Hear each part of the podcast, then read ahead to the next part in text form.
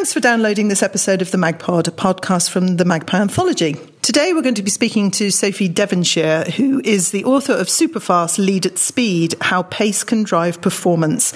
And we're sitting here with myself, Amber Beard, I'm the editor, and also with Christine Taylor, who is our creative director. So, Sophie, welcome. And tell us all about your book. Thank you, Amber.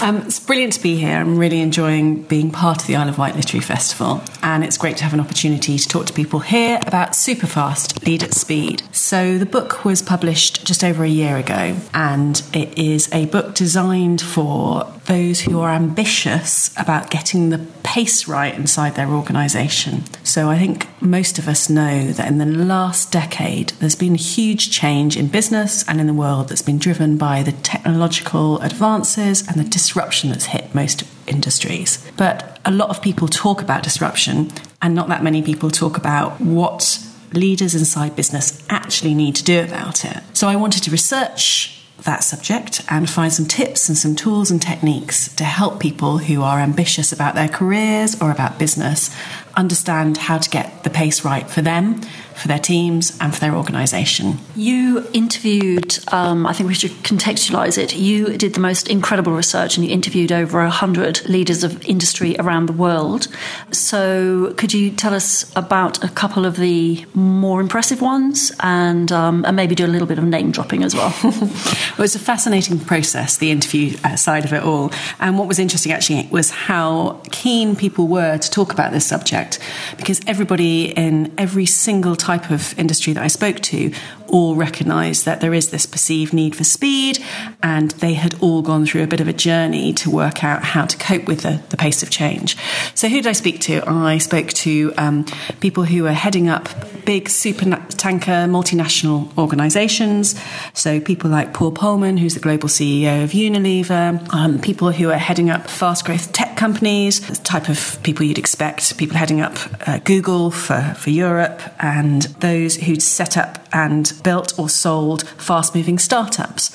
But I also spoke to people who were uh, doing quite interesting jobs in different places.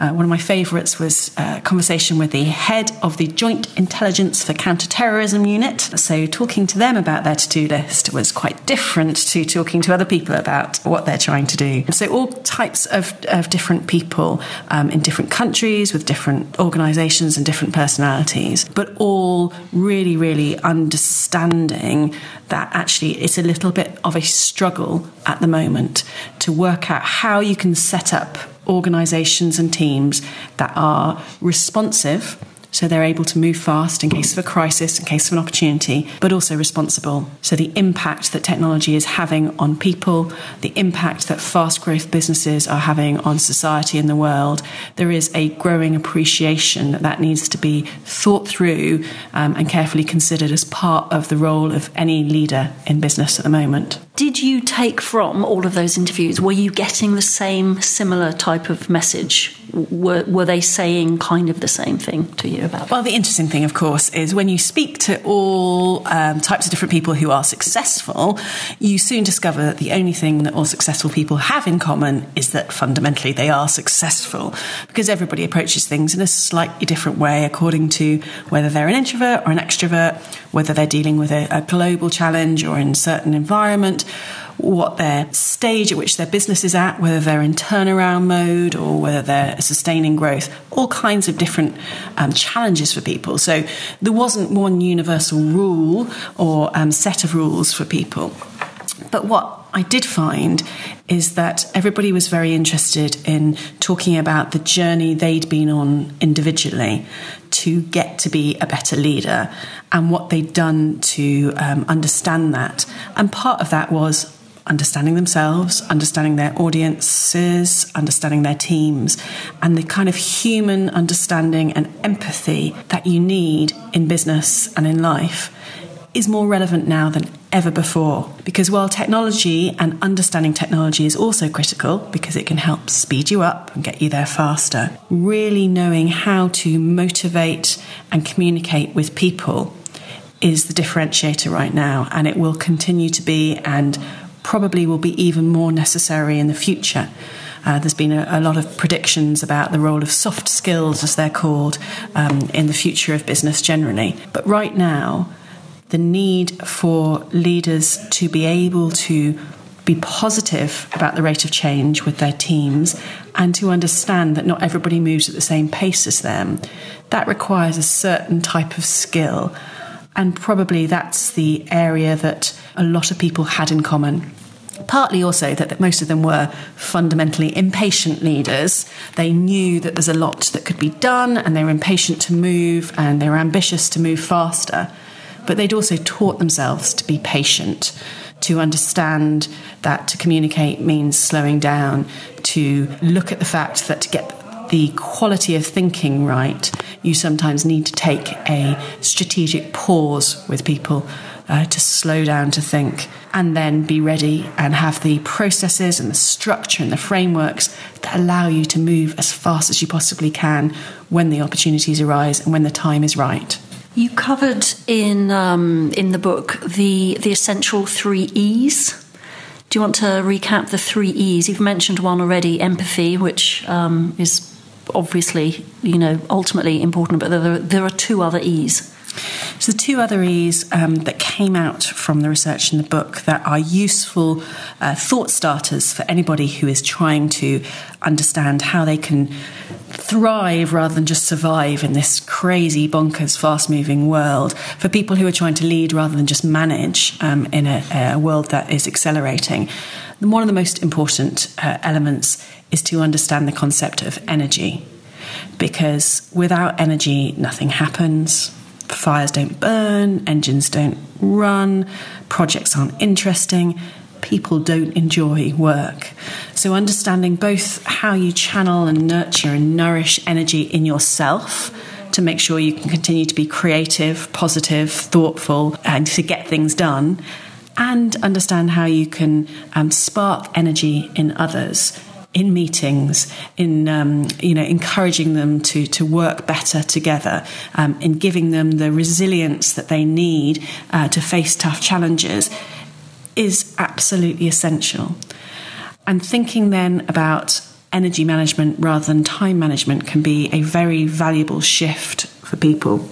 Um, Paul Polman, who is one of the most interesting interviewees um, and people I've ever uh, spent time with, who was for a long time the global CEO of Unilever, talked about the fact that he firmly believes that time management is not what matters, it's energy management that's crucial. So, understanding what you can do to manage your energy personally, what gives you energy, whether it's people who are radiators, not drains, whether it's understanding what motivates you and, and energizes you, is, is something that can really be a tipping point for people in terms of achieving more. But of course, to achieve more, you also need to do less.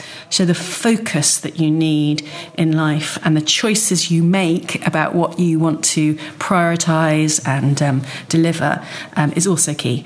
Because although it's brilliant to be in business right now because of the opportunities, the ideas, the potential that's out there. In some ways, that in itself is a, is a bit of a nightmare because there are too many opportunities, there are too many ideas. And in most organizations and teams and lives, ideas are not the problem. It's the bandwidth, the energy, and the, the, the time that you need to really focus. So the third E is editing, and becoming an editor is uh, one of the hardest things for anybody who, who communicates generally. So writing a book is in some ways the easiest bit. Actually, editing it is much more painful. And the same thing with those who are leading and enjoying work in a in the 21st century type of environment. The ability to curate and choose what goes onto a priority list, the ability to edit down your focus, to leave space for the unexpected, to allow people to move fast but in the right direction, giving them a, a sense of focus, really comes down to great leaders being editors as well as idea generators. Can I just ask you about laziness? Because laziness, I believe, is something which is quite an important factor in business. Well, of course, we all know that you can't succeed really in business without working very hard. You do need to put the effort in, and that's you know, to succeed in, whether you're an entrepreneur, whether in a big organization, you know, hard work does lead to something. But you know what? Most of us are often working too hard on the wrong things. And actually, there's a fantastic skill in understanding that sometimes in today's super fast world, we might need to be a little bit more strategically lazy.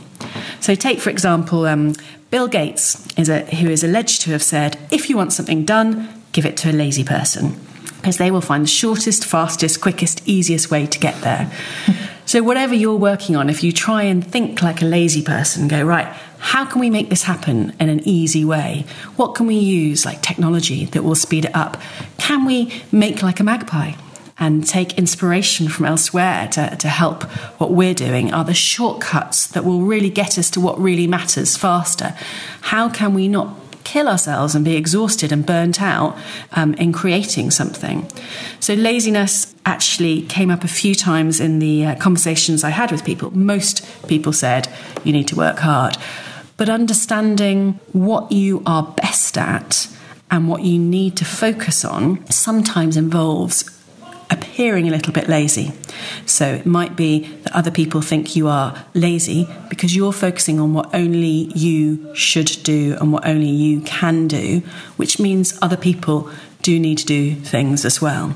But particularly for anybody who's nice or generally a helpful person, understanding that you can probably do anything, but you can't do everything, um, is absolutely essential in making sure you don't suffer from overwhelm and that you can focus on what really matters.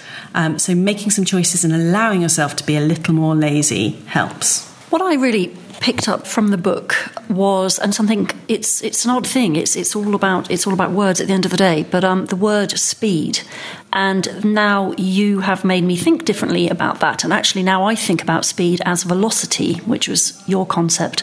Do you want to expand a little bit on your thoughts on velocity? So I've I've always been interested in the idea of doing things fast. I'm a bit of an acceleration addict. I love it when you see a project that just moves fast, when you see people growing really quickly in business, when you see things happening, speed can thrill.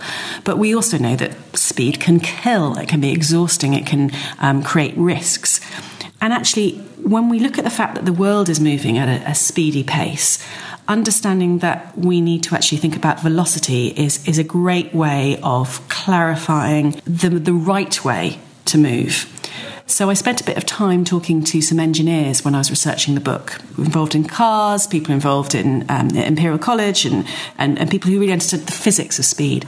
And they all said to me, don't ever think about speed, always talk about velocity. Much more attractive word generally.